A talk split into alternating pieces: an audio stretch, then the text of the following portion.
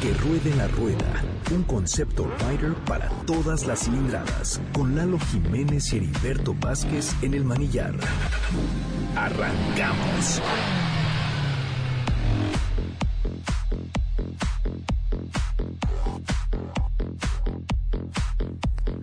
Listo, pues ya estamos aquí una vez más, sabadito, un sabadito de muy buen clima. Me ha encantado llegar aquí, nada más por el clima, porque he de compartirles que estoy desmotorizado. Tristemente, sí, mi potro, como muchos le dicen, mi caballito, se me ha descompuesto. Y ni modo, pues si nos gustan las motos europeas, a veces tenemos que ser pacientes con la llegada de algunas refacciones y tener siempre el cochinito, porque sí, señoras, señores, es muy bonito tener una moto premium. Pero también los gastos vienen en monto premium. Así que con esto, bueno, pues les doy la bienvenida. Sabadito 5 de octubre, estamos estrenando mes y cerrando el año y les digo que tenemos un programa increíble el día de hoy con invitados de super lujo. Bienvenidos a la cabina, tenemos aquí a Leti Benítez, Marshall del GS Trophy Qualifier México. Bienvenida Leti. Muchas gracias, gracias por la invitación. Hola público, ¿qué tal? Bienvenida Leti, bienvenida, bienvenido señor Carlitos y Mateo Viniegra. Bienvenidos señores. Mucho gusto. Ellos nos vienen a platicar de su testimonio como padre e hijo, unidos por la motocicleta. Y qué padre, me da mucho gusto. Cuando conocí su caso, con cierta lagrimilla en el ojo, dije, tienen que venir al programa y contarnos su historia. Aquí estamos. Bienvenidos, señores. Y, por supuesto, también aquí Kix. Kix Hernández que se integra, se integra una vez más aquí a que ruede la rueda, porque él quiere dar ese testimonio vivo de sí, yo toda la vida tuve un automóvil, pero estoy convencido de que quiero ser un motorista, ¿correcto? Cada día más, Miguel Milano. Bienvenido. Aquí estamos, este, saludos a todo el público y pues muy contento aquí de estar rodeado de gente que, que exuda pasión por las dos ruedas. Es correcto. Pues sí, de eso se trata este espacio, pero amigos, yo sé que me escuchan muchos, yo sé que muchos de ustedes son automovilistas, pero este programa está diseñado para que todos le agarremos el gusto a las dos ruedas y es que, de verdad, las dos ruedas es el, el punto de revolución en nuestra ciudad, pero también en todo el mundo para disminuir el tráfico, para reducir la carga de estrés diaria, para reducir las emisiones de, de contaminación. En fin, no me quiero extender mucho porque hoy quiero, de verdad quiero dedicarles el programa a todos nuestros invitados y antes de eso, vamos a enterarnos de lo último que ha pasado. Primero aquí. Este ha sido el año de las motos, con un registro de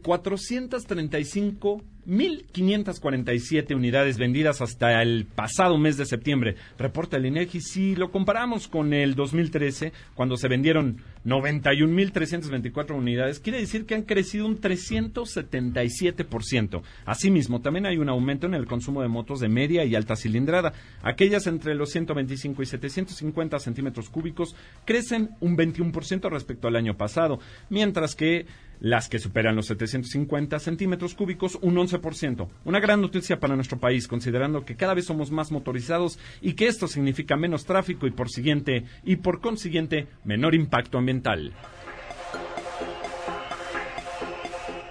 En el marco del presente Salón Internacional de la Motocicleta, SIM 2019, Ducati México presenta Premier, un programa de financiamiento propio e impulsado por el grupo Volkswagen que puede contar con pagos mensuales de hasta un 60% menos que el programa de financiamiento tradicional.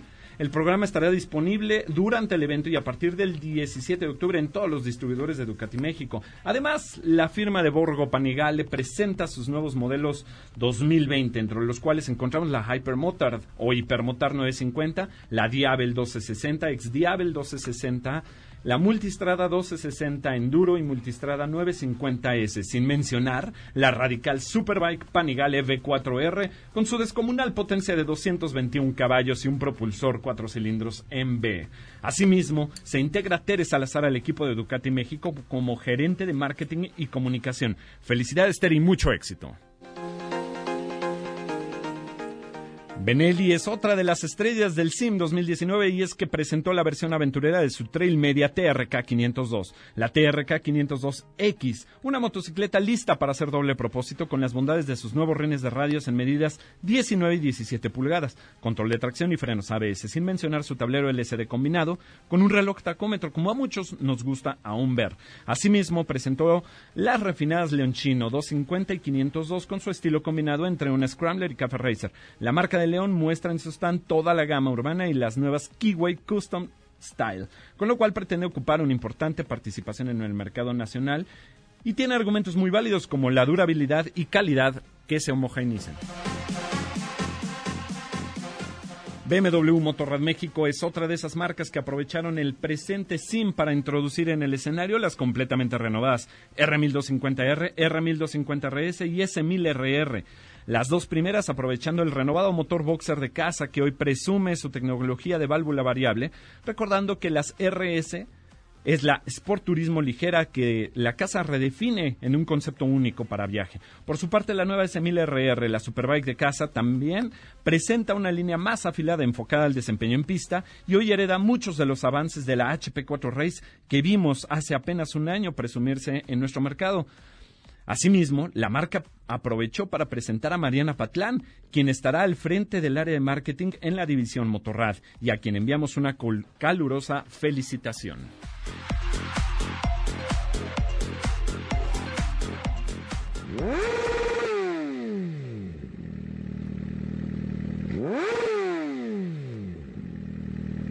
Bueno, pues ya estamos aquí. Ya hablamos de las novedades más puntuales. Luisito Ryder, Luisito Ryder Correa. Bienvenido. Amigo, ¿cómo están? Invitados a todos nuestros radioescuchas. Buenas tardes. Muy buenas tardes. Y como ya te diste cuenta, tenemos hoy casa llena. Casa sí, llena amigos, sí, muchos este, motoristas y además un motorista muy joven, un rider muy joven. Tenemos aquí a Mateo Viniegra. Mateo, bienvenido. Muchas gracias, Lalo. Bienvenido, señor, señorito. 12 años. Dos años, así es. 12 años y tomó ya su primer curso de conducción. ¡Tómenla, barbones! ¡Tómenla! ¿Cómo ves, Kix? Pues ya, ya me, me puso en evidencia. Voy a tener que seguir los pasos de Mateo. Creo que Mateo se va a convertir antes en piloto que tú, amigo. Vamos a ver. Oigan, pues a todos bienvenidos. Leti, qué gusto tenerte por acá. Muchas, muchas gracias. Es un honor para mí eh, poder compartir, eh, hablar un poquito de lo que son las mujeres y las motos. Y qué mejor oportunidad que esta estación de radio. Ah, pues muchas gracias. Ya lo saben, estamos aquí en MBS Noticias 102.5 FM con el mejor contenido. Esto es que ruede la rueda. Claro que sí, amigo. Y además, oye, están- las mujeres están yendo con todo a las motos, ¿eh? Pues aquí, como ves a Leti tan guapa, tan, tan bien presentada, tan, tan linda, ella es Ajá. la, ella es una, es parte del crew de los Marshalls en el GS Trophy Qualifier. Ándale. Sí, así es. Es un evento que ocurre cada dos años. Eh, en México, hace dos años se comenzó a hacer convocatoria incluso a mujeres para ser parte de esta de este evento. Es un evento que se encarga de calificar o elegir a los candidatos que van a ir al, al- la competencia mundial. Este año, más bien el próximo año va a ser en Nueva Zelanda. Este año ya ocurrió la, el qualifier en México, en Puebla, entre Puebla y Veracruz se hicieron varias pruebas, varias pistas. Y, y bueno, ya están los elegidos y las elegidas, las chicas que van a ir a, a competir también en España eh, para después ganarse su boleto a Nueva Zelanda. Esa es el premio y a la vez la competencia a la que van los motociclistas que de alguna manera esta marca BMW premia a sus consumidores que hacen uso de las motos para el doble propósito. ¿Y qué tal? ¿Qué tal, eh? Pues ni más ni menos. El GS Trophy es una de las pruebas más, más exigentes eh, para un piloto, digamos, a bordo de una Maxi Trail, de estas que tanto hablamos, ¿no? Eh, una Maxi Trail nos referimos a todas estas motos doble propósito que son capaces de ir muy bien en, en carretera, pero también muy bien en el off-road. La estrella de casa de BMW eh, Motorrad es pues, la R1250, hoy ya es 1250. Muchos todavía este, tenemos R1200 GS, pero esa es la estrella de casa. Motor boxer, que es un motor muy complicado para muchos, eh, muy complicado de entender, incluso el- mucha gente dice, pero ¿por qué tiene las cabezas de fuera? ¿no? Si se te cae la moto es lo primero que se friega, pero tiene una razón de ser y es que como en la entrega y el, eh, vamos a decirlo, las sensaciones que brinda, la distribución de peso dentro de la motocicleta, hacen de esta combinación, incluso en una moto de estas capacidades. De hecho, Carlitos, tú tienes una, Así es. tú tienes una 1250 ya. 1250. 1250 GS, pues no, no, no, no estoy mintiendo en lo que te digo. Esa es una moto que tiene una sensación muy agradable de manejar. Así es. De hecho, el, el nuevo modelo está muy interesante porque se volvió más divertida que el modelo anterior. Ajá. Eh, y además también tiene una cuestión de tradición. Es un motor que ya tiene muchos años en el mercado. Y una vez que te acostumbras a él, eh, quieres seguir sobre, esa, sobre ese diseño. Claro. A pesar de sus cabezas, que son a veces difíciles de pasar por las piernas. Es correcto, y es que ese es el temor de muchos cuando ven este tipo de motocicletas con este motor tan peculiar. Pues es prominente, es un motor prominente. Y hay un modelo específicamente con BMW que es la 90. Este, bueno, aún se ve más prominente, ¿no? La 90, para que más o menos se den una idea, es una motocicleta de corte vintage. Este, una motocicleta pues, con un estilo muy propio. Mm, Yo podría considerar que tiene mucho del ADN de las Cafe Racer de los años 60. El motor súper expuesto, una estética muy clásica, este... De hecho, tú la ves y muchos dicen, no, pues ¿esa qué año es? ¿1950 o 1960? eh? No, pues es 2018, ¿no? Ahí sí, para que vean, se ve prominente el motor. Oigan, escuchábamos hace rato las noticias. ¿Qué les parece esto de el SIM, el Salón Internacional de la Motocicleta? Me parece ser que es un gran evento, pero un gran evento porque a nosotros como riders nos deja conocer novedades de primera mano y en pro de la seguridad de muchos de nosotros, pues también podemos aprovechar buenos precios y cosas así para comprar equipo. ¿Ya se dieron su vueltecilla? Yo aún no, pero yo espero ir mañana. Ok, Kicks. Ya estuve por ahí, Milalo, y pues la verdad se pone uno como niño en dulcería, ¿no? Eh, entre ver las motos, entre ver los- el equipamiento, eh, las demostraciones que hay ahí también de, de- de algunos pilotos, y incluso hay unas zonas activas para que uno pruebe ahí algunos de los de los cacharros que andan por ahí. Correcto, y es que es un espacio multimarca. Esto es un espacio multimarca. Ahora sí que hay de las marcas que no se quieran trepar a esto, porque la verdad que la afluencia de gente pues, es muy positiva en este evento. Afortunadamente se ha cuidado. Hemos escuchado comentarios de todos. La verdad Sí. es que este año, por ejemplo, eh, mucho se decía que ahora hay más espacio para pistas y cosas y actividades dentro que de expositores. Eh, pero considero que pues cada marca hace su esfuerzo por estar presente, pero también SIM cuiden a sus expositores, ¿no? Quizás podría hacer algo por ahí, no sé. A mí me gustó ver las novedades que eh, se presentaron, estuvo ahí presente. Por supuesto la Indian FTR, que es uno de los lanzamientos más cercanos de la marca, y BMW con estas tres motos, Luis. Ya me imagino ahí a toda la gente queriendo probar, subirse, sentir ese poder de esas máquinas. Correcto. Y es que, pues sí, bueno, digo, no vamos a probar la S1000RR ni la 1250RS o, el- o como las motos de ustedes, Leti Carlos, este, una GS, ¿no? De motor 1250, pero sí hay pruebas de manejo y eso es algo, para mi gusto, muy atractivo del evento.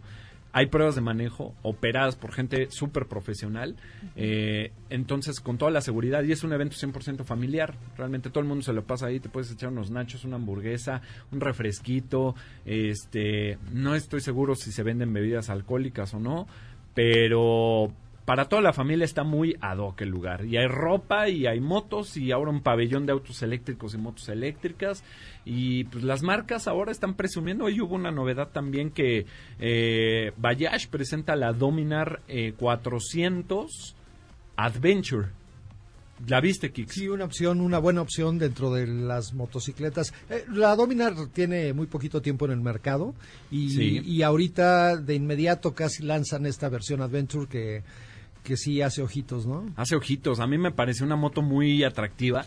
Ya de por sí la Dominar, eh, me acuerdo que cuando estaba en Saltillo, eh, transmitiendo desde allá, eh, la Dominar era la prueba que yo recién había tenido en mis manos y tenía, venía de una muy mala experiencia. De hecho, la primera generación presentada hace dos años sí tenía muchas carencias. La nueva le pusieron una horquilla invertida, este frenos ABS de dos canales, cambiaron la distribución del motor, ahora es un motor DOC enfriado por agua, este puta, muy, muy, bien revolucionadito. O sea, no tienes que ir a full en gas para poder exprimir eh, las buenas sensaciones de este motor. Escape de salida doble. Este, tiene una muy buena firma el escape, por cierto.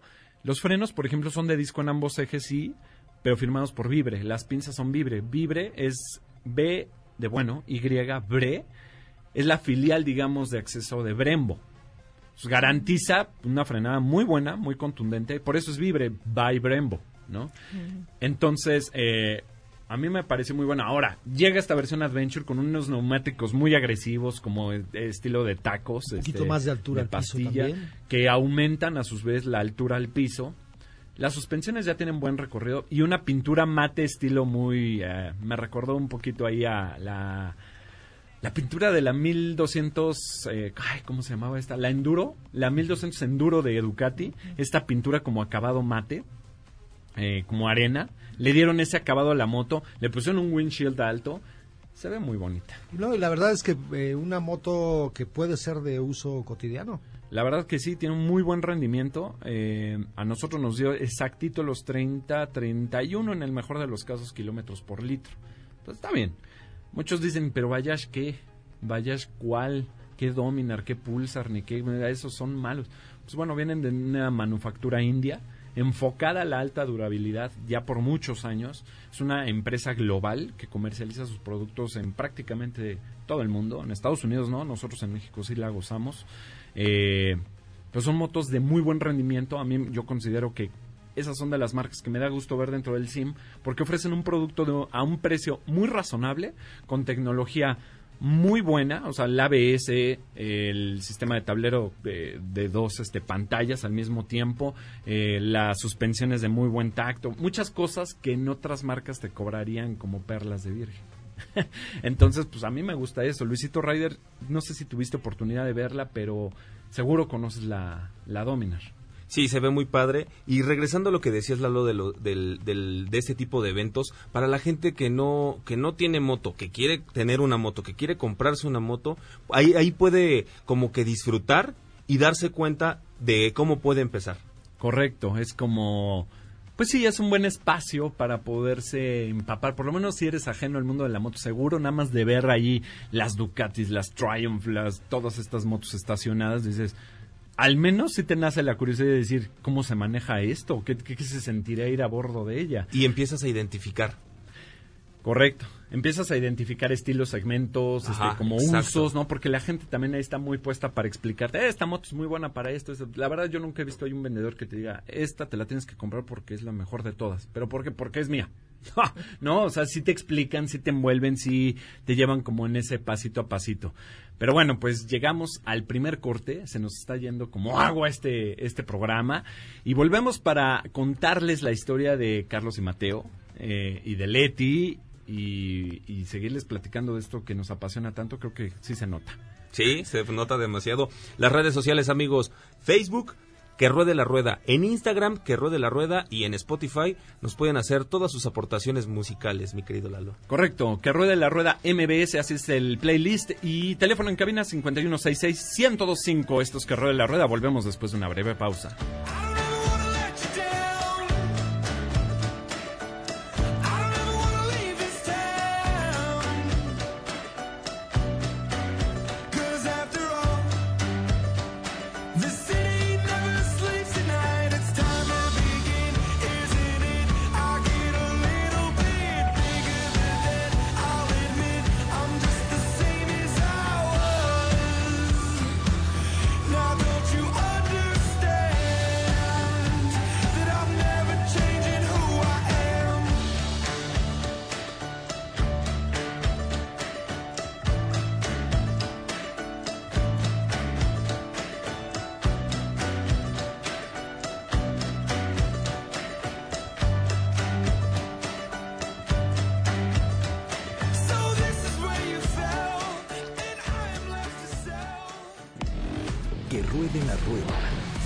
Pausa y continuamos. Que ruede la rueda. Continuamos.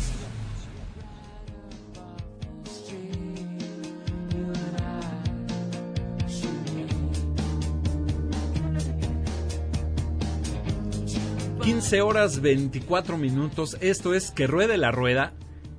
Y estamos transmitiendo aquí en el 102.5 de FM. No, no está equivocado. Esto es Que Ruede la Rueda. Está en el lugar correcto. Un programa de motos para los que les gustan las motos y los que quieren comprarse motos. Los que no saben nada de motos. Y por eso les traemos las mejores historias para que ¿Para qué se lo cuenta el taravilla que está frente al micrófono? Que se lo cuente gente que lo vive todos los días. Y es por eso que aprovecho para decirle a Leti, por favor, apodérate de ese micrófono. Leti, bienvenida. Muchas gracias por estar aquí, por contarnos tu historia. Muchas gracias. Eh, bueno, pues eh, yo ya tengo un rato manejando moto. ¿Desde, qué edad hace, Desde el 2008. Empecé, eh, yo vivía en Cuernavaca y empecé con una scooter porque vi que la cuestión del tráfico ahí, sobre todo los fines de semana, no, no ayudaba. Y las motos empecé a entender que era una solución increíble y me empecé a, a mover así. Después tuve la oportunidad de venirme a vivir a Ciudad de México me traje mi scooter, empecé a, crecer a los centímetros cúbicos.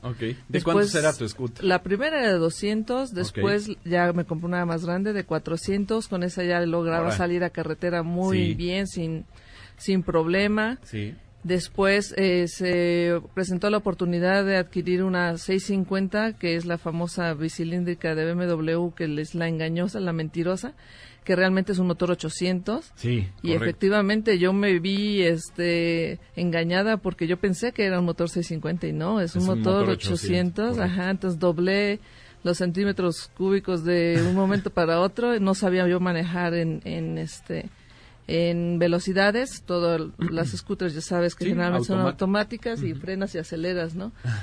Y bueno, me la llevaron a la casa y ahí en el estacionamiento de los edificios empecé a practicar y luego poco a poco salir a la calle y así. Y luego tuve la fortuna de conocer un grupo de gente que le gusta mucho rodar distancias no tan cortas y ya un poquito más largas en, este tipo de motos y que donde se presente la oportunidad de meterse a la tierra, ahí van, ahí van. pero como si los llamaran. Y cuando a mí yo en la cabeza tenía la idea de que la tierra era la antítesis de las motos, ¿no? Lo más peligroso que le puede pasar a un motociclista es la tierra, ¿no? Pero no, ellos me enseñaron que no, cómo, cómo sacarle el jugo a, este tipo de motocicletas, doble propósito, eh, a sobrevivir, ¿no? Esas rutas y a disfrutar los paisajes increíbles que llegas a ver, que llegas a, a vivir. La convivencia en sí es muy especial entre este tipo de motociclistas. Correcto puedes aprovechar y llegar a hacer campings a lugares increíbles que generalmente en coche pues no te llamaría la atención por lo difícil de, la llegada o no podrías llegar, ¿no? Y eso, bueno, a mí se me hizo como que, pues, si no conozco México por la forma tradicional, pues yo quiero conocerlo de esta forma, ¿no? Qué bárbaro, qué, qué, buena filosofía, la verdad, sí sí, me empezaron a, a, invitar y bueno, una cosa que yo tengo muy, muy marcado es, no quiero que me vean por ser mujer como el, el ancla que viene retrasándolos. Yo me comprometí conmigo misma a que, a pesar de que el camino estuviera rudo, yo tenía que rodar al nivel que los chicos, porque yo me he dado cuenta que las mujeres no teníamos absolutamente ningún impedimento a hacer lo mismo que hacen los chicos. Ninguno podemos este, hacer exactamente los mismos recorridos, afrontar las mismas dificultades y yo creo que a veces hasta mejor. Como tú alguna vez me lo has comentado, hay chicas que manejan mejor que los chicos y me consta, yo lo he visto, tengo una amiga excelente que se llama Iliana Egea que se ha ido sola a Alaska y no ha necesitado de alguien que la esté este acompañando y, apoyando solita. Y así conozco otras chicas increíbles con experiencias extraordinarias que han hecho cosas que, que muchos hombres no se atreverían. Y entonces, bueno, una de mis, de mis principales eh, reglas era, no voy a llegar al último y voy a llegar. ¿No? Cada, en cada una de esas rodadas. Sí. Entonces, afortunadamente también cuento con, con la ayuda de mi pareja, de Iván Ramírez, que, que, todo el tiempo me, me, ha ido coacheando muchísimo. Él y sus propios amigos son los que, que han tenido paciencia. Y bueno, a partir de esa experiencia en el off-road, han venido surgiendo oportunidades que solitas salen, ¿no? Como el GS Trophy. Correcto. Y qué bárbaro que el GS Trophy les explicábamos que es una de las pruebas más demandantes que una marca en sí puede realizar para sus riders. De hecho, una de las condiciones del GS Trophy es que no seas piloto. Exacto. O sea, que no, no seas un piloto especializado en el enduro, en el off-road. Exacto, puro eso- amateur. Exactamente, puro amateur, pero puro amateur que tiene que demostrar sus habilidades, pero no solo como piloto, sino también como buen compañero. Mm, ¿Correcto Exacto, no? sí, porque muchas de las pruebas del GS Trophy son abajo de la moto en equipo. Correcto. Y bueno, básicamente son pruebas de, de equilibrio y de control de la moto más Sí. que de velocidad. Entonces Correcto. tienes que superar obstáculos de diferentes tipos de terrenos, como son ríos, eh, arena, eh, lodo, eh, tra- atravesar ciertos circuitos donde tienes que tener de verdad un balance eh, al 100%, Sí, porque al final te vas a ir a competir contra los mejores del mundo de sus propios qualifiers. Claro, y es que no están permitidas tampoco las modificaciones a las motocicletas para hacerlas más ligeras, para a, este, aumentar sus capacidades. El chiste es hacerlo también a bordo de motocicletas Stock, completamente stock. Completamente. Yo te escucho, Leti, y la verdad es que tu historia es excepcional. O sea, me parece que dentro de todo has ido rompiendo paradigmas. Eh, me parece relativamente corto el tiempo de cuando te escucho entre el momento en que agarraste un scooter y el momento en que te vuelves marshal de un, de un evento como el GS Trophy. ¿Sientes tú que, que, que, que- efectivamente es, es un proceso que ha sido rápido o no? Pues yo lo he sentido más bien natural, como que yo lo he venido viviendo, aprendiendo sobre la marcha. Después ya he hecho también cursos, este, el- así como hace ocho días estuvimos en, en el curso de off-road en Morelos. También eh, ya lo habíamos, ya lo, ya lo he vivido yo antes porque creo que sí es muy, muy importante para cualquier motociclista, cualquier tipo de motocicleta, hacer cursos. Es bien complicado este, querer aprender por pura inercia o por pura intuición. Eh, muchas veces haces las cosas muy mal, Exacto. este, pensando que esa es la forma de resolver los problemas y después es que te metes en un problema, ¿no? Que te caes, te lastimas y dices, no, es que el motociclismo es muy peligroso, es malo, los motociclistas se exponen mucho. Sí, pero porque no tuvieron un propio adecuado entrenamiento, ¿no? Correcto. Y, y también yo creo que el, el querer ahorrarse esa lana de, de, ay, pero ¿para qué pago un curso si, si ya lo, si ya sé manejar moto, no? Correcto, sí, que mucha gente da por hecho el que ya lo saben todo. Oye, yo he rodado, ¿sabes cuántos miles de kilómetros? ¿Qué me van a enseñar? ¿No? Entonces, ay, qué bueno que haces ese hincapié en, tomen cursos, o sea, no existe graduado en el motociclismo, de hecho no lo hay, ¿eh? O sea, tú puedes ser muy bueno, pero es como con el idioma o es como los doctores o es como lo que, o sea, yo creo que eso lo podría relacionar muy bien, nunca dejas de aprender. Testimonio aquí eh, es Leti, que fue a tomar su curso, hiciste un curso para off-road, para reforzar tus habilidades, eh, ¿es correcto? Sí, sí, es correcto. Sí, trato de hacerlo cuando se presentan las oportunidades. Sí. Hay gente que me conoce y que me invita porque también les gusta ver que las chicas somos capaces de hacer este tipo de cosas y entonces yo con mucho gusto practico y puedo aportar un poquito, eh, acompañar a las chicas para que vean que esto no es este Cosa de hombres. cosas 100% de hombres, ¿no? Que no se que se rompan esa barrera y que entiendan que esto lo podemos hacer todos. Oye, y el año pasado andabas en Sudáfrica, ¿cómo fue esa experiencia? Cuéntanos un poquito. Fue increíble, mira, yo precisamente por el GS Trophy eh, califiqué como en primer lugar para irme a la competencia femenil, el qualifier en Sudáfrica, junto con otra chica que se llama Stephanie Schinkel. Juntas este, estuvimos entrenando dos meses aquí en México. BMW nos facilitó este, motocicletas para entrenar porque es un tamaño de motocicleta muy específico, que es el que acabas de mencionar, la 1200 GS. Sí. Y, y esa competencia tenía que ser en este tipo de motocicleta y tienes que estar como adaptado a ese peso, sobre todo, y a ese manejo. 230 kilos nada más. Exacto. Y no está fácil, aunque la moto te permite muchas cosas. La verdad que tanta tecnología que tiene es que te ayuda un montón. Correcto. Y la experiencia fue extraordinaria. Te encuentras con 23 chicas de 14 países diferentes donde Wow. empiezas a, a- a ver por fin chicas que comparten contigo la misma pasión por lo mismo y que las ves hacer cosas extraordinarias. La verdad es una experiencia de, de amistad y convivencia eh, extraordinaria. Incomparable, yo lo diría. Y le están escuchando. Aquí nadie le pagó por decir esto. Me consta porque llegó en su moto preciosa aquí al, al, al estudio. Y es testimonio de que cómo se deben de hacer las cosas.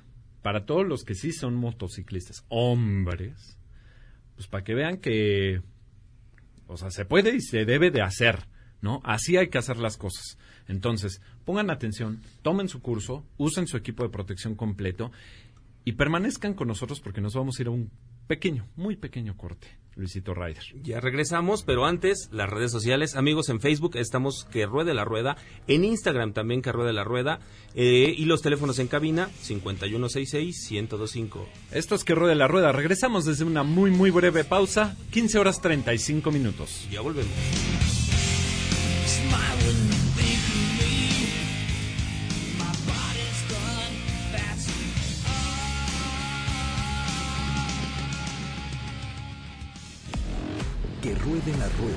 Vamos a una pausa y continuamos. Que ruede la rueda. Continuamos.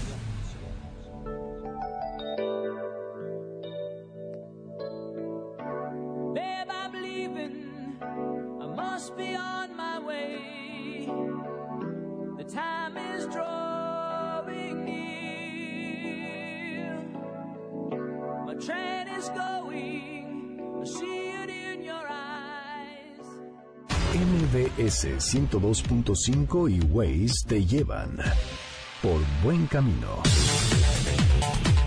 Vámonos rápidamente con el reporte vial. En el poniente, el tránsito es lento en la carretera libre México-Toluca rumbo a Toluca. De Paseo de las Lilas a Paseo de los Tamarindos. Tu tiempo de conducción en auto va a ser de 20 minutos y tu tiempo de conducción en moto 8 minutos. En el norte, zona Ecatepec, en Avenida Carlos Jan González el tránsito es lento rumbo al sur. Del Parque Las Américas, Avenida México. Aquí tu tiempo de conducción en auto va a ser de 45 minutos y si vas en moto vas a tardar tan solo 16 minutos. Vámonos, siempre con el reporte preciso y como debe de ser. Tomen eso, automovilistas. Y no es que estemos en contra de las cuatro ruedas, siempre lo hemos dicho. Al contrario, lo que queremos es invitarlos, por lo menos pruébenlo. Dense el gusto, dense el taco, ¿no? Luisito Ryder. Van a disfrutar, van a ahorrar, se la van a pasar bien. Además, este estilo de vida es inigualable. Aquí el claro ejemplo está en esta cabina. El claro ejemplo está en este cabine y es que también le damos la bienvenida a Juan Job, el tiburón. Bienvenido sea usted, señor mecánico de alto performance y personalizador también Así de es, hola, buenas. Hola, buenas este, tardes. Pues aquí presente, a ver, cositas de moto. Correcto. Este, pues soy el tiburón, me dicen porque pinté una moto hace mucho tiempo como un Boeing de la guerra y se me quedó el apodo, ¿no? Me dedico a las motos y a los carros antiguos, que es mi fuerte, ¿no? Correcto. Y pues soy restaurador, armador, mecánico, De Tocho moto, de todo un poco. Muy bien, pues bienvenido, Gracias. bienvenido, tiburón. Eh, bueno, pues estábamos contigo, Leti, y hablabas, nos compartías un- una verdad muy buena, Kix. Muy buena, Luisito, Carlos, Mateo, tú ya estás muy consciente de eso y Job. Es necesario, sí o sí, seas nuevo, seas un experimentado, entre comillas, seas lo que seas, pero que estés arriba de la moto, tomar cursos. Es Sí, claro, como amigo. un mandamiento, tal cual. Sí, más vale estar preparado. Uno nunca sabe contra qué situaciones se va a, a enfrentar. Te puede tocar un pequeño tramo de, de pavimento a un rayado y ya por eso mucha gente se paniquea.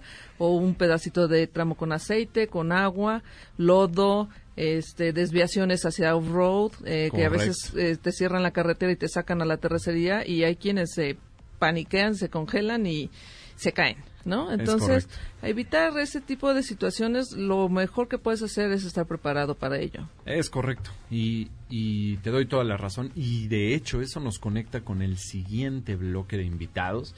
Carlitos y Mateo y Negra, padre e hijo, unidos por la motocicleta. Y es que Carlos le dio la oportunidad a su hijo, a Mateo, de experimentar la motocicleta como muy pocos lo han hecho. Porque yo he escuchado testimonios de yo te enseño, hijo, vente y ahí en la colonia se ponen a dar vueltas y luego ya cuando ven que le agarra la onda, vámonos para acá y para allá.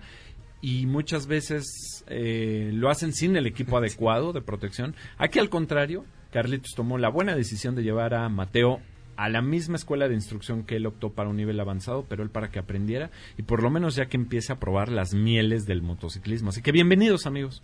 Muchas gracias, Lalo. Gracias, Lalo. Oye, yo creo que esa, eso es muy importante lo que mencionas porque a mí me tocó crecer, ahorita me estaba acordando, en los noventas en esta ciudad prácticamente no había mo- motocicletas. Tú salías a la calle y venías del sur a, a- a Polanco y no te ibas a encontrar, te ibas a encontrar una o dos motocicletas, desaparecieron del mercado. Y eh, digamos, yo soy también para conectar un poco con quienes nos escuchan, eh, yo soy como de esos motociclistas que no tenía ninguna influencia en mi vida para hacer motociclismo y me fui haciendo en un mercado en donde no había motos, no había cursos, no había información. Y lo que Cascos a duras penas, ¿no? todo, todo muy difícil. Entonces, sí es muy importante lo que menciona Leti, que ahora cualquiera sale y, y hay en el mercado motocicletas de 400 mil pesos más, y la gente sigue siendo muy reacia a gastar 5 mil en ponerle algo en la cabeza, que no sea el casco, sino conocimiento. Y como yo ya me hice por las piedritas en el motociclismo, eh, ahora que en la familia pues, todos somos motociclistas, decidimos meternos a hacerlo como debería de ser. Correcto, y es por eso que deseas imprimirle no solo toda tu experiencia, sino este conocimiento, esta filosofía. Esta es la filosofía de la cultura rider en realidad, ¿no? Transmitir de la mejor manera, del mejor canal, eh, el conocimiento a nuestros hijos. Y es que uno, por ejemplo, el que es psicólogo, pues no puede estar terapeando a todos sus amigos, ¿no? El O a que veces es sí. o a veces pasar. sí, no te das cuenta. Que no sean psicólogos a veces. Ah, o aunque no lo sean, es correcto. Bueno, eh, digamos que éticamente no es correcto y no se debe de hacer. Entonces, Sí, el psicólogo claro. no puede dar terapia ni a su familia ni a sus amigos. El doctor difícilmente puede atender a, su- a sus familiares o amigos por el tema que involucra el sentimiento. Y enseñar a manejarse a un auto o una motocicleta eh, a, a nuestros familiares y amigos tampoco es lo más preciso, porque olvidamos muchos puntos en el vaivén de la instrucción, ¿no? Entonces siempre esa decisión de llevar un curso, entonces así lo hizo Carlos con Mateo. Man- Mateo, cuéntanos, ¿cuántos años tienes? ¿Qué estás estudiando actualmente? ¿Y cómo ves tu perspectiva del motociclismo en México ahora que tú también ya lo estás viviendo? Hola Lalo, tengo 12 años, voy en sexto de primaria y la verdad a mí me gusta mucho la motocicleta. Yo entré al mundo de la motocicleta por mi papá, Sí. después fue mi mamá, que los dos manejan muy bien el moto. Y normalmente hacíamos eh, pequeños travesías, por ejemplo, ir al dentista, ir a alguna clase que tengamos por las tardes. Ajá. Hasta que hace una semana, eh, un viernes, mi papá me dijo que íbamos, que yo iba a ir de acompañante nada más a ver cómo él hacía el curso de off-road. Me dijo, tú también vas a hacer el curso de principiantes. Y él, Como sorpresa. exacto. ¿Y qué tal? ¿Qué te pareció? Me pareció, me divertí mucho. Me pareció una, una muy buena experiencia. Ya lo creo. ¿Consideras tú que debemos de transmitirle esto a los, o sea, tanto riders actuales como decíamos, como a los que se quieren A los iniciar? riders. Exactamente, a los neo-riders, a todos nuestros motoescuchas que deban o no o tomar un curso. Claro, ya que aparte de que mucha experiencia te da y muy buen manejo, también puede llegar a ser de di- muchas veces divertido y una gran experiencia. En general, yo creo que sí. Palabras y dicen que entre niños y borrachos solo transcurre la verdad. Así Sí, que para correcto. que vean, el niño viene en un estado etílico que yo considero no prudente. No, no es cierto. El niño habla desde el corazón. Así que pongan atención, amigos. ¿eh? Y por supuesto, hay que prepararnos siempre. Carlos, tengo una pregunta. Eh, ¿Has enfrentado algún tipo de resistencia social al hecho de que tu hijo tan joven se suba a una motocicleta? Sí, eh, una de las cosas que hemos hecho es que hemos hecho varios viajes largos eh, de, de turismo de aventura, digamos. Y eh, la decisión de llevármelo ha sido un poco criticada por, por mis cuates, pero no es una no es una loquera lo que, lo que estoy haciendo, sino que a mí me preocupa que en la edad en la que está Mateo, muchos niños se están clavando nada más a jugar videojuegos y no tienen ejemplo, digamos, no ven ejemplo en los adultos de hacer cosas interesantes, se vuelven completamente, digamos, muchos papás son completamente aburridos para sus hijos. Esa Y parte de contacto con la tecnología que los, los se los lleva y no no tienen el contacto con la tierra, con la vida, con ese disfrutar de, de rodar. Claro. Entonces, digamos, ahí en la discusión, a mí lo que me parece irresponsable es que nosotros no le estemos dando un mejor ejemplo, viviendo las cosas que queremos vivir y que nos que realmente nos mueven. Ah, En mi caso es el motociclismo, pero a lo mejor hay papás que corren triatlones, que hacen bicicleta, otras cosas. Hay muchas, hay cosas artísticas y demás, pero lo irresponsable es que en estas edades en donde los chavos jalan hacia otros lugares solos por su cuenta, no estemos los papás jalándolos hacia cosas que realmente les abran el mundo y les den experiencias como para decir, oye, hay más que estar encerrado en el ciberespacio todo el día. Di- Dijiste dos grandes verdades, ¿no? Una, una el, el hecho de involucrarte en cuestiones que valgan la pena. Dicen que cada vez tenemos que encontrar más cosas que nos hagan consultar menos nuestro, nuestro celular y esta es precisamente una de ellas. Y sobre todo que Mateo está aprendiendo que las cosas hay que hacerlas de la manera más responsable. Correcto. Así es, y que además no, no son fáciles. O sea, cuando te vas a, la- digamos, a mí me preguntan mucho, ¿qué pasa cuando te, qué pasa si llueve? Pues te mojas, ¿no? digamos, esa es una de las grandes verdades del motociclista. Y entonces mucha gente dice, no, pues es que yo no me quiero mojar. Pero la verdad es que uh, tienes que aprender qué pasa cuando se te estropea la motocicleta, qué pasa cuando te quedas sin gasolina, qué pasa cuando llueve, qué pasa cuando se cae un árbol. Y eso, es y eso es enfrentar un mundo real, es aprender a resolver problemas, es aprender a tener esa satisfacción que todos los que hemos hecho viajes en moto aquí es que vives con tus amigos una pequeña aventura en el día y la comida de la noche, la cena de la noche te sabe como no te puede saber otra cosa este, yendo a un restaurante mejor que las eh, tlayudas en Oaxaca, ¿no?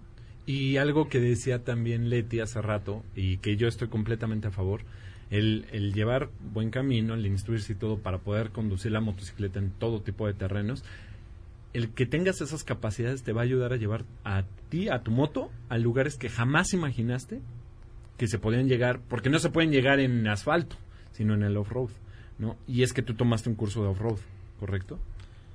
Sí, también, eh, digamos, yo he sido mucho de aventuras en pavimento por las carreteritas que tiene el país y otros países, pero también llega un momento en donde el pavimento ya no es suficiente y la tierra te empieza a llamar y no hay de, no hay de otra más que meterte y aprender porque la moto para muchas cosas es contraintuitiva. Sí. O sea, hay mucha gente que piensa que el conocimiento, que si tú sales y le das mil kilómetros ahí vas a aprender cosas y tú ya lo dijiste antes, puedes hacer 20 años las cosas mal porque hay muchas cosas que van en el sentido opuesto del, del sentido común. Es correcto. Sí, so- y se hacen vicios también. Hay vicios que nos creamos, que decimos, pero si así lo he hecho siempre y me ha resultado bien. Ay, eh, Luisito Y, Ryder, y ya ¿qué cuando crees? te das cuenta, ay, ¿qué pasó Lalo? No, no empieces Lalo. No, sí, pues ni modo, amigo, lo sabemos y hay Ya. que cumplir.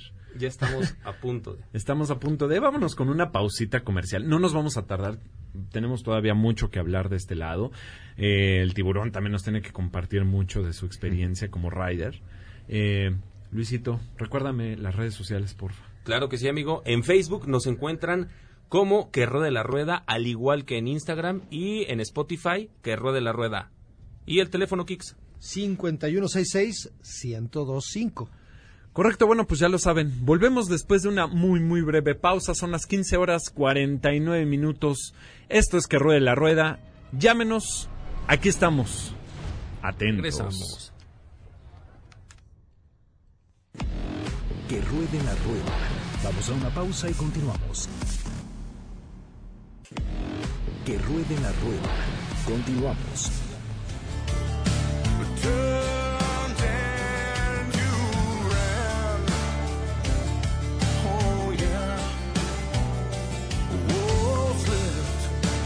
Pues estamos ya de regreso en este sabadito 5 de octubre.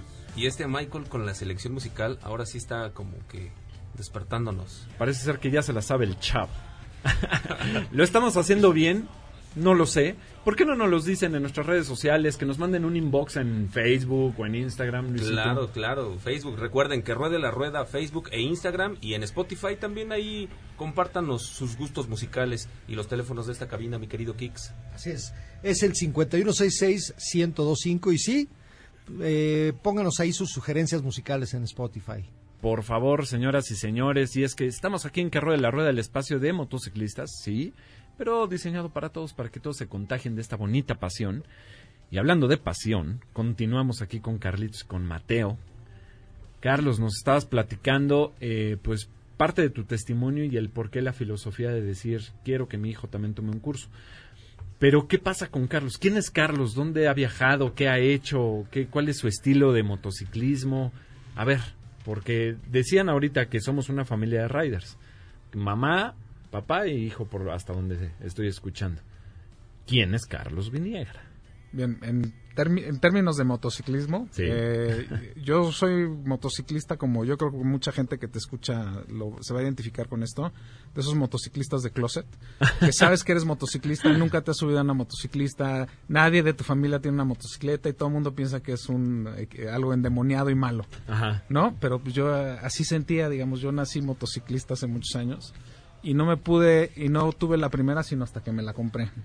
Y cuando me la compré, me relaciono completamente con lo que decía Leti, de que pues pedí que me la dejaran ahí en mi casa y, a darle como pudiera, porque también lo que ha cambiado en la cultura, como ha mejorado la cultura de motociclismo en México, es que hace unos años eh, los motociclistas eran como egoístones con, con cómo se manejaba, además tenían sus secretos que ahora en los cursos ya lo puedes saber, como el contramanillar y otras cosas, ¿no? Claro. y pues tuve que aprender por mi cuenta, irme a hacer amigos, irme a parar ahí a la agencia a ver con quién me pegaba para salir a, A rodar, a ¿no? rodar, este, toda esa historia de los que vivimos ese mundo donde empezaba a resurgir la motocicleta, Sí. en donde estabas loco, si estaba, o sea, si llegabas al trabajo en la motocicleta era así como Mal visto, ¿no? Casi, sí, casi. o sea, qué loco. el vago. Es- sí, ¿qué te- el rebelde. El rebelde. Hasta que Aguas, aguas, guarden sus bueno, carteras. y pues he viajado, he viajado por casi 20 años por toda la República, también he tenido oportunidad de viajar algo en Europa y en Estados Unidos Wow. y, eh, y, pues he tenido aventuras muy importantes, he hecho algunas de las eh, amistades más entrañables eh, en este mundo de, de la motocicleta. Oye, pero tú, bueno, eres motociclista, me queda claro. Pero ¿te dedicas a las motocicletas, a las motocicletas o, o a qué te dedicas? O sea, para que vean de qué se trata. Bueno, eh, yo, de, mi título dice que soy economista, Ah. pero me, me he dedicado más a la tecnología de información, a la estrategia en tecnología de información. Claro. Eh, tengo un poco de político y loco también, o sea, he, hecho, he hecho de varias cosas. Alguna vez fui paramédico, ahí conocí a mi, a mi esposa, Wow. que además en los paramédicos siempre criticaban a los motociclistas de que donadores de órganos y cosas por el estilo. y yo ahí andaba en la ambulancia. eh, entonces, pues he estado como de, los dos lados de la cerca Sí. y, y me gusta, o sea, me sigue gustando todas estas cosas. Me interesa mucho lo que es el servicio, Sí. por eso me metí a los paramédicos. Me gusta mucho la cuestión pública, eh, me gusta mucho la tecnología y me gusta mucho lo que todas las cosas que tengan motor me encantan. Entonces, más bien era un tema de pasión que un día dijiste, ya, basta de cosas, aunque me digan motorista closetero, voy a darle gusto al gusto, ¿no? Lo que viene siendo, si lo sabe Dios, que lo sepa el mundo. Exacto, tal cual. Y Correcto. que Oye, ruede la rueda. Y que ruede la Que rueda. rueda la rueda. y que ruede la rueda. Pues qué padre, qué padre testimonio. Me da mucho gusto ver aquí a Mateo como un, yo creo que va a ser un gran motociclista, que tiene muy buenas raíces, está tomando muy buenas raíces en esto. Mateo, me gustaría que le compartieras al público algún mensaje, o sea, desde tu perspectiva de decir, chavos, súbanse a la moto, ¿por qué? Pues porque hay menos contaminación, porque reducen el tráfico, porque es divertido, lo que tú quieras. A mí yo, porque subo a la moto, eh, empezó, como ya dije, en viajes cortos, porque no me gusta el coche. Aborrezco el coche, me mareo, me, me siento mal en general. Y la moto no, la moto te da otra perspectiva de hacer carreteras y viajar. Y es muy divertido y una gran experiencia. De verdad, háganlo. Leti, ¿tú por qué le dirías a las chavas, a más chavas que se unan al motociclismo y a automovilistas, que seguro también tenemos ahí a muchos eh, riders closeteros? ¿Por qué sí? porque es una experiencia em, de vivir la vida, es, te sientes vivo cuando vas en la moto. Yo lo hago diario para ir al trabajo y son los 20 minutos que más disfruto del día, yo creo. Me ¿A hace el día, dedicas? llego feliz. Soy ingeniero de desarrollo de nuevos productos, me he enfocado en la parte de desarrollo de empaques para una marca de cuidado personal y belleza eh, de L'Oreal. Ah, bueno, pues para que se den ¿Qué una tal, idea. eh? Aquí un economista que renunció a su propia carrera para darle gusto a muchas cosas más. Que- y es Sí. que eso pasa mucho, ¿eh, mi Kix? Este, Seguro. tú terminas estudiando a veces una cosa y haces completamente la otra. Pero eso no quiere decir, o sea, lo profesional nunca va a estar peleado con lo pasional, ¿no? Y es lo que aquí también nos dice Leti. Y aquí en la mesa tenemos también un ejemplo de que se pueden combinar eh, varias actividades en una sola, unidas Así es. por una pasión. A quien le vamos a, a tener que invitar al siguiente programa, porque este no lo, com- no, no lo tomamos como agua, eh, el tiburón, tiburón, si nos aceptas la invitación el próximo sábado, aquí vamos a estar Claro que otra sí. vez. Sí, cómo no. Para que tú también, ¿qué le dirías al público? Tú que estás involucrado de una forma tan intrínseca como es la mecánica, como es la personalización de, un, de uno de los artículos que más debemos de cuidar, que es el casco. O sea, cuidar en comprar. ¿no? Porque también están los quitamultas. Bueno, él se encarga de personalizarlo y seguramente muchas cosas más. ¿Tú qué compartes, amigo? Pues este, pues yo les puedo compartir que la moto es lo más fregón del mundo. Yo también desde muy chiquito me enseñaron a andar de en moto. Este, mis papás fueron, son motociclistas aún y este, pues ya lo demás mecánica y todo, pues lo vas aprendiendo como, lo vas aprendiendo como, como va saliendo, ¿no? Yo le ponía a mi papá a arreglar la moto y de ahí empecé a aprender y ir a, a escuelas de, de mecánica. Correcto. Correcto, correcto. Pues el mensaje está claro, amigos. Kix, tú que ya te estás iniciando en este mundo, vamos a ver quién lo hace primero, ¿eh? Si Kix o Luisito Ryder. Claro, amigo, ya es un reto. Yo Ya. te reto, Kix. Venga, venga, yo ya fui hasta SIM, ya estuve viendo precios y colores. Ah, pues para que vean. Y es que, a ver, aquí hay un niño de 12 años que ya tomó su primer curso. Aquí tenemos a una señorita muy guapa, Leti Benítez. ¿Cómo te pueden seguir en tus redes sociales, Leti? Eh, Leticia Benítez, estoy así en Facebook. Y en Instagram. igual. Leticia. Leticia Benítez. Ok, ella. Y tenemos también, por supuesto, a Carlos, que un día dijo, tomó la decisión, dijo, "Pues, ¿por qué no? Y hasta por el mundo ha viajado. ¿Cómo te encuentran a ti en tus redes sociales? Bueno, yo eh, también soy autor, tengo un par de libros fuera eh, y me pueden encontrar en vivirlaruta.com. Ahí tenemos, ahí vamos escribiendo nuestras aventuras de Mateo y mías, este, para compartirlas con todos ustedes. www, me imagino, www.vivirlaruta. .com. Ahí lo tienen. Entonces, para que lo puedan seguir, vayan checando su portal. De hecho, estamos viendo aquí en la, en la cabina, voy a subir una foto de esto, amigos. Eh, ¿Lanzaste tu libro, amigo? Sí, acabamos de editar un libro que tiene las crónicas de los últimos. eh, Escribo lo que son las crónicas moteras y acabamos de terminar de editar un libro que todavía no sale, Ajá. que se llama Vivir la Ruta, que son las crónicas de un motociclista en México. para que se empapen de esta pasión que es muy bonita. Eh, la verdad es que vale mucho la pena el poder conocer las experiencias de los demás. Lalo, vas a tener que gestionar un programa de dos horas. Este, no sé cómo le vas a hacer, pero mira cuántas cosas se nos quedaron aquí en la mesa. ¿Cuántos temas? Es que es increíble, se nos está yendo... Bueno, se nos fue. se nos fue como agua. Eh, la verdad es que son tantas cosas, decíamos, tras el corte, eh, como decimos, tras bambalinas, ¿no? Sí. Es que empiezan a decir un comentario, claro, y quieres extenderte y extenderte, y es que esto, cuando hablas de puras cosas que tienen que ver con tu pasión, quizás no se note que yo lo sea, eh, pero de verdad, tiempo es el que te falta, ¿no? Una hora se nos va, bueno. Se nos fue de volada. Se nos Ya, fue de volada, pero... creo Pues bueno, amigos, les nave. agradezco a todos su presencia. Por favor, eh, Tiburón, tenemos espacio para ti entonces en Muchas el, gracias, sí. sí, el próximo acá. sábado, si nos aceptas la invitación. claro que sí. Todos son bienvenidos cuando quieran venirse también, por favor. Leti, muchas gracias por tu presencia. Carlos, Mateo, gracias. Kix, por allá en los controles a Michael, Ale, eh, Luisito Ryder. Amigo, muchas gracias a todos los que nos escucharon. Un fuerte abrazo y nos escuchamos el próximo sábado. Que ruede la rueda y así nos encuentran en Instagram, en Facebook y también en Spotify, que ruede la rueda MBS. Esto fue Que ruede la rueda y esto es MBS Noticias. No se vayan, continuamos con más. Que ruede la rueda con Lalo Jiménez y Heriberto Vázquez. Te esperamos el próximo sábado para otra aventura por el mundo de las dos ruedas.